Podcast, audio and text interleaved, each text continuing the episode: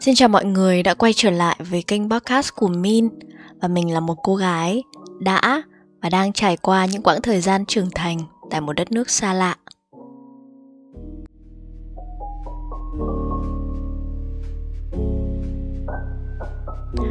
Mọi người định nghĩa sự trưởng thành là gì? Là suy nghĩ nhiều hơn, Là buồn lo nhiều hơn, Là nhíu mày nhiều hơn? Hay là đắn đo nhiều hơn? ngày mình còn nhỏ, mình thích gì là mình sẽ làm cái đó. Không sợ cái gì hết hay là nghĩ là liệu là phụ huynh có thích hay là không. Bởi vì lúc nào mình cũng tự thấy là bản thân mình đúng hết và mọi người thì không biết gì hết. Kiểu giống cái bài hát chế mà mỗi ngày tôi chọn một trò ngu ngồi khóc hu hu lấy hết một ngày á. Mà trẻ con á, còn được bonus thêm một cái gì nữa, mọi người biết không? Đấy là cái sự hay quên mà có vẻ là cái hay quên của mình thậm chí nó còn nặng hơn người bình thường ấy sao ấy. Mình đưa ra quyết định, mọi người ngăn cản. Mình không nghe, rồi quyết định đó sai. Mình đau đớn buồn khổ, nhưng lại quá nhanh quên, thế nên là chẳng rút ra được bài học gì hết. Và rồi mình lại tiếp tục cái vòng lặp đó. Nhưng mình nghĩ mấu chốt của việc chưa trưởng thành và ngây ngô lúc đó là mình không hề suy xét kỹ càng một cái vấn đề nào đấy. Thích thì làm, không thích thì nghỉ mình nói như thế không có nghĩa là bây giờ mình hết rồi. Chỉ là giờ thì có biết nghĩ hơn rồi.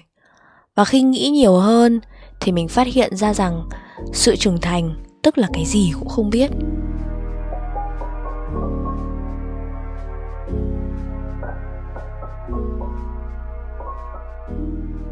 Khi bạn hỏi một nhà vật lý học lý do tại sao con người tồn tại, câu trả lời sẽ là các nguyên tử electron chẳng hạn khi bạn hỏi một triết gia lý do tại sao con người tồn tại.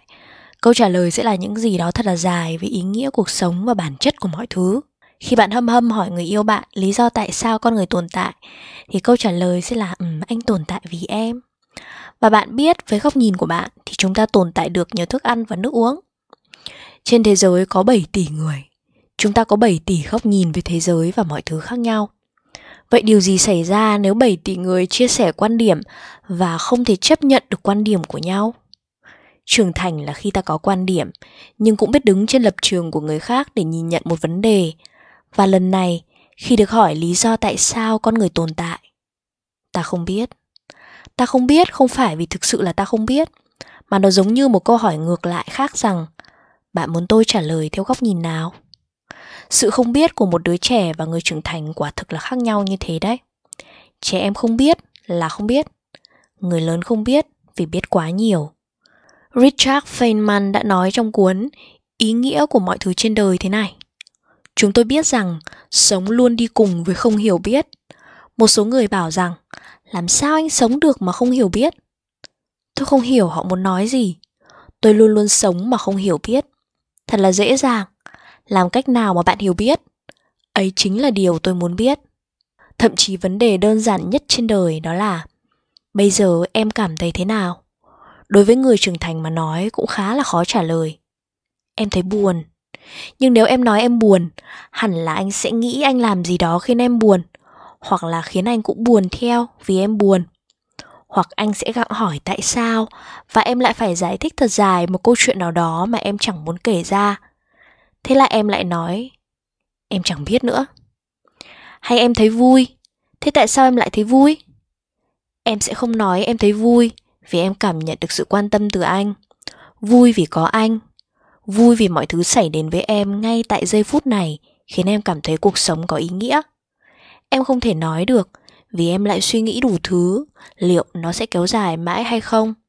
Và rồi em lại nói, em không biết, tự dưng thấy vui đấy thôi trưởng thành là khi ta biết đánh giá người khác dựa trên những điểm tốt và thực sự lắng nghe những điểm xấu ở họ. À, hoặc đúng là có những người mà ta không thích lắng nghe những điểm xấu ở họ thì ta bỏ qua.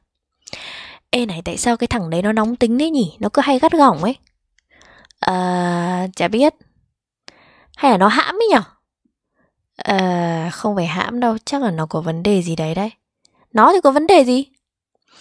Và lúc này hẳn là trong đầu ta sẽ nhảy số liên tục, kiểu như là nếu mà góc nhìn tâm lý này thì có thể là do cái gã đấy nó nhiều stress quá, rồi có thể là sinh ra trong một gia đình có bố mẹ không quan tâm đủ nhiều, không có hạnh phúc, nên như thế chẳng hạn. Hoặc là đang trong giai đoạn khủng hoảng. Đàn ông con trai thì cũng lắm áp lực xã hội lắm. Có anh bạn nọ, có bạn gái, mà mẹ của bạn gái suốt ngày hỏi là bao giờ con mua nhà, mua xe thì hai đứa cưới nhá. Trời ơi, nó nặng chịu hoặc là có thể góc nhìn về sức khỏe này thì là thần kinh hơi yếu, chắc là tim mạch cũng không khỏe lắm, gan nóng, hoặc là huyết thư, máu xấu không đủ nuôi thần kinh thì hay buồn chồn, lo lắng, tức giận. Này số thì nhiều đấy, nhưng tất cả cũng chỉ là có thể thôi, nên tôi lựa chọn sự an toàn rằng tôi không biết. Trưởng thành là khi biết rằng bản thân chẳng biết cái gì hết, chẳng trưởng thành tí nào hết đây là một mệnh đề mà bản thân mình thấy nó hơi dở hơi một tí, nhưng mà lại rất là đúng. Dở hơi kiểu là trưởng thành là không trưởng thành, thế rốt cuộc là trưởng thành hay là không trưởng thành đây? Chắc là chẳng có ai là trưởng thành hết. Chỉ là bản thân ta bớt trẻ con nhiều hay ít hơn thôi. Trí óc ban cho loài người khả năng thống trị trên chuỗi thức ăn, thống trị muôn loài, nhưng lại trừng phạt ta bằng việc khiến cho ta phải vật lộn với chính mình nhiều hơn bất cứ một loài vật nào trên thế giới này. Ta yêu đời vì ta yêu ta. Ta chán ghét đời này. Vì trời ơi, sao bản thân mình vô dụng thế? Ngoài việc cái gì cũng không biết ấy, thì trưởng thành còn là phải biết chấp nhận nữa. Chấp nhận những điểm xấu xí của chính bản thân mình. Em có tự tin về mình không? Em không. Nhưng đó là tất cả những gì em có. Thu mình lại không khiến những điểm xấu xí ở em trở nên đẹp hơn. Trưởng thành là khi nói thì dễ lắm. Nhưng chấp nhận cái gì? Chấp nhận như thế nào? Thì phải biết áp dụng cho đúng. Trưởng thành là khi biết sống như một đứa trẻ. Nghe ngớ ngẩn phải không? Không. Mình nghĩ trưởng thành là ta có thể im lặng hay là cái gì cũng không biết về thế giới ngoài kia, nhưng lại luôn cố gắng chia sẻ thành thật cảm xúc và góc nhìn về thế giới với người thực sự yêu thương ta. Vì họ xứng đáng không phải vật lộn tự hỏi là ta đang nghĩ cái quái gì trong đầu. Thế nên là, nếu em vẫn chưa thể nói với anh rằng em đang buồn hay vui, thì hoặc là anh chưa đủ quan trọng với em hoặc là vì em chưa đủ trưởng thành. Đợi em chút nhá. Trưởng thành là cố gắng sống như là cái việc bạn nói khơi khơi trong podcast min nhá. Cảm ơn vì mọi người đã lắng nghe podcast lần này của mình. Hẹn gặp lại vào lần sau. Bye bye.